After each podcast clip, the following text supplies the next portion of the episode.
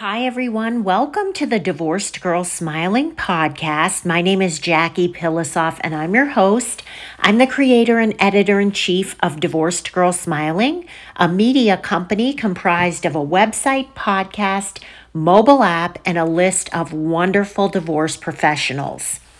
So, I was at a wedding a few months ago, and I want to talk about something that the pastor of the ceremony talked about. So I'm kind of going to steal his sermon and kind of give you my own take on it because it really, really hit home for me. And it was about three kinds of love in a lasting romantic relationship. So if you're listening to this, you're either thinking of getting divorced or you're going through one or you're already divorced. And I think this would be a good episode to talk about if you're wanting another relationship, what's important and what the differences are between these different kinds of love. So, I'm going to start with the three kinds of love, and he called them the three S's. One is spark, two is substance, and three is sacrifice. Let's start with spark, okay? So I think we all know when you first start dating someone, spark is the easiest kind of love to have. You're so attracted to each other. You can't stop kissing, holding hands, having sex, whatever it is. And what's so ironic is that a lot of long term relationships lose the spark.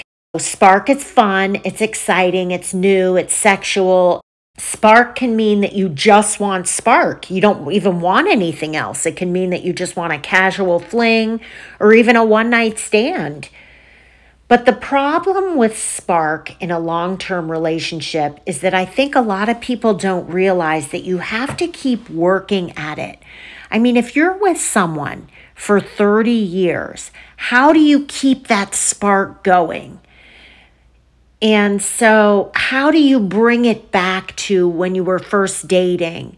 Romantic dates, long weekends, lots of hand holding, snuggling, and really feeling like you can't get enough of the person. And I want to tell you that it is definitely possible. And it's not only possible to keep spark with someone from a long term relationship, but it's possible to get it back. So, I want to talk about how to keep the spark despite your husband's man body or your wife's muffin top and wrinkles and flab and love handles and all the lovely things that happen as we age. Spark ignites, in my opinion, from the non physical. It ignites from kindness, thoughtfulness, trust, respect, and commitment. Spark disappears when someone is mean to you someone doesn't show you respect.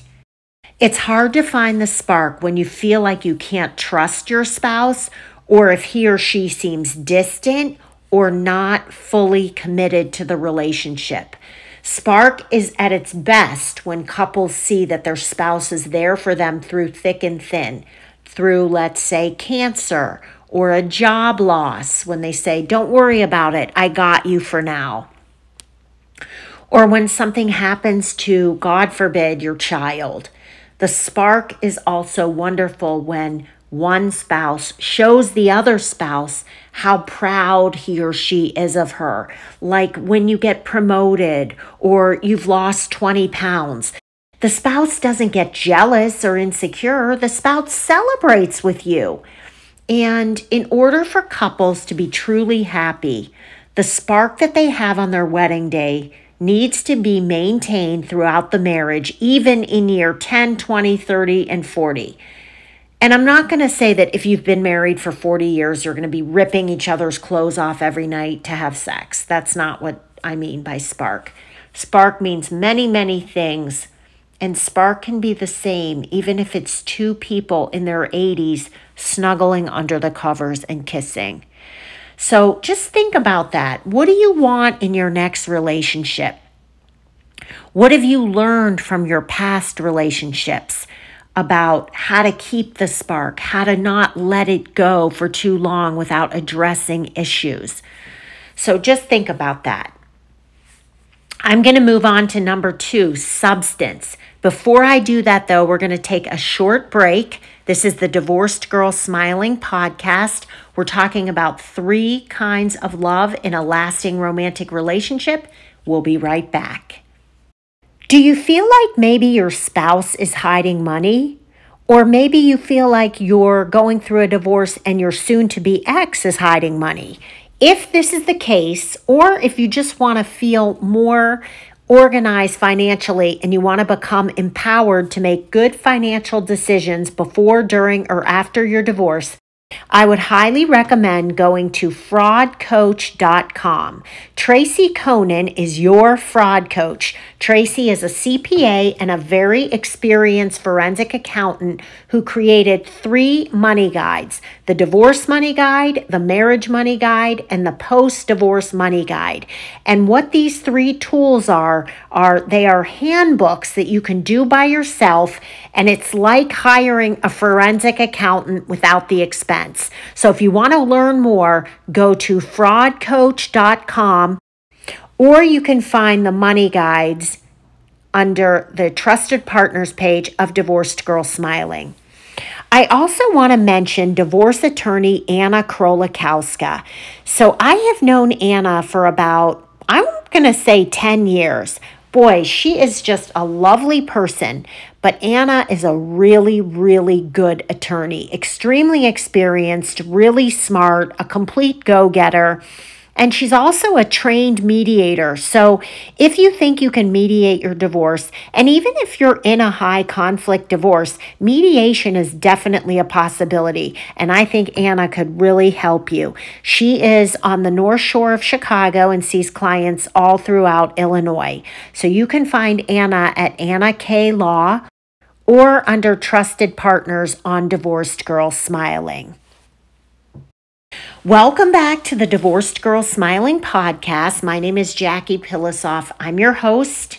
Today we are talking three kinds of love in a lasting relationship. The three S's, which are spark, substance, and sacrifice. I'm moving on to number two, substance. So I remember when I was in my 20s, I was dating this really, really good looking, adorable guy, and the spark was definitely there. And one of my friends said to me, if you found out that so and so was unable to ever have sex again, would you still want to be in the relationship? And honestly, I can't remember how I answered the question, but he and I broke up, obviously. So spark was the only element we had. And where spark is the appetizer of a relationship, substance is the meat. Substance is what happens when a couple lives together and starts going through life together.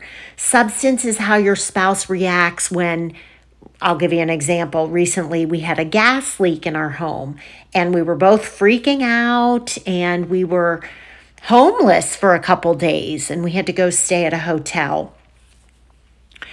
And substance tells you a lot about the person. I mean, we didn't yell and scream at each other. You know, honestly, if I think back to my marriage, that's what would have happened. We would have started yelling and screaming and been in bad moods. But my now relationship, which I think is very, very healthy, is we both just kind of said, okay, let's get out of here. Let's pack a bag and leave for a night. Substance is also, let's say, for example, you have a baby and you see your spouse at his or her worst because you're sleep deprived. You might be resentful that your spouse didn't get up with the baby to bottle feed in the middle of the night. Substance is also when you have a baby and you see your spouse has this happiness that you never knew even existed in him or her.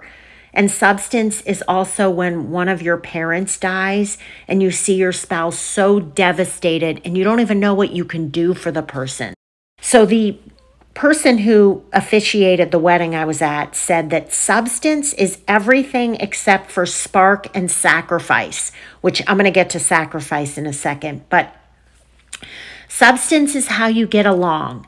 It's the trust in your relationship. It's the commitment you have sometimes, even if you feel you're a little trapped.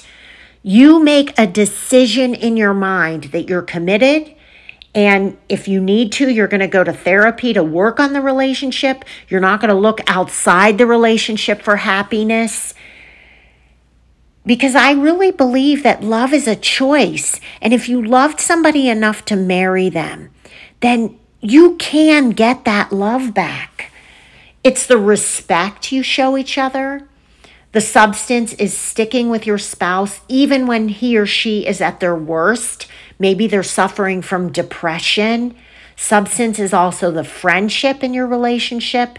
If you have substance, I think it's easier to maintain spark because you're vested. You believe in the relationship and you're fostering the attraction part to keep things fresh, exciting, enjoyable. You'll do everything you can to keep your spouse happy, and you know that your spouse is going to do everything he or she can to keep you happy. So, this might sound a little bit trite, but relationships take work. They are like watering plants. If you're upset about something that your spouse is doing, it's not easy to confront your spouse and say, Look, you know, this has been bothering me lately. It's uncomfortable and it's awkward to bring things up in a relationship that isn't making you happy. But if you bring them up, you have a chance to work at them instead of festering resentment. I am going to move on to the third kind of love in a lasting romantic relationship. Number three, sacrifice. So I have heard a lot of couples say, Oh, I'd do anything for her. I'd do anything for so and so. But do they really mean it? And that's exactly what sacrifice is. Sacrifice is selflessness for someone else. It can be something big, it can be something medium, it can be something small. Sacrifice is going to 10 in vitro sessions because you know how much your wife wants a child. Sacrifice is taking care of your spouse when he or she is sick. Sacrifice is telling your friends you can't go watch the football game at a bar tonight because you want to take your wife out for dinner to celebrate her promotion or your wedding anniversary. Sacrifice is moving to another state for your spouse's job. It's taking the dog out in a snowstorm because you don't want your spouse to have to do it. Sacrifice is the ultimate giving. It's giving of yourself because you love your spouse so much that you want to give. And I personally think sacrifice is the most beautiful kind of love I know. It's putting your partner before your own needs. Sacrifice is loyalty, it's true love, and it's standing by your spouse no matter what. Now, I want to say something on a side note.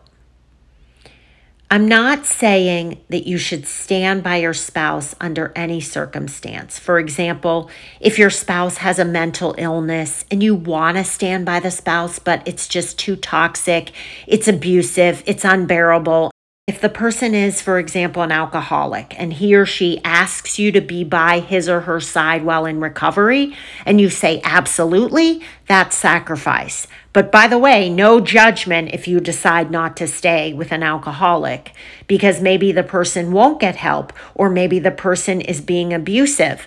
So when I talk about sacrifice, I don't mean it in a way where you should live an unhappy, toxic life just to sacrifice for your spouse. That's not what I'm talking about. I'm talking about both people need to be happy. Nothing is ever perfect, but you'll know if you should stay or leave. In your gut, you will know.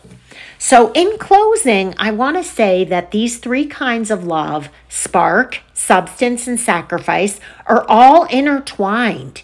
And if you have all three, it really makes for a happy, healthy, sustainable romantic relationship. If one of these kinds of love is missing, the relationship will suffer. The other thing I want to say is the spark, the substance, and the sacrifice all have to be two sided. Nobody can do this by themselves. The couple has to both want to do it. I would say a good place to start would be to listen to this podcast with your spouse and see what the person says. If they're rolling their eyes and saying, oh, this is a bunch of crap, we don't need this, well, that's an issue. So I do want to end on a really good note. If you're willing to nurture the spark and the substance and the sacrifice, the gift of the relationship can be absolutely beautiful and wonderful. And I really wish everybody the best in finding all three S's in your new relationship moving forward. I have to say, I decided to do this podcast on my eight year anniversary with my now spouse. And I have to say, I found the three. It took me a really long time, but I did it, and I wish that for you too. So, thank you so much for listening, everybody. I really hope this was helpful. If you want to read articles or listen to more podcasts or look at the list of my trusted divorce professionals, come see me at divorcedgirlsmiling.com. Thanks again for listening, everyone, and we'll talk to you real soon.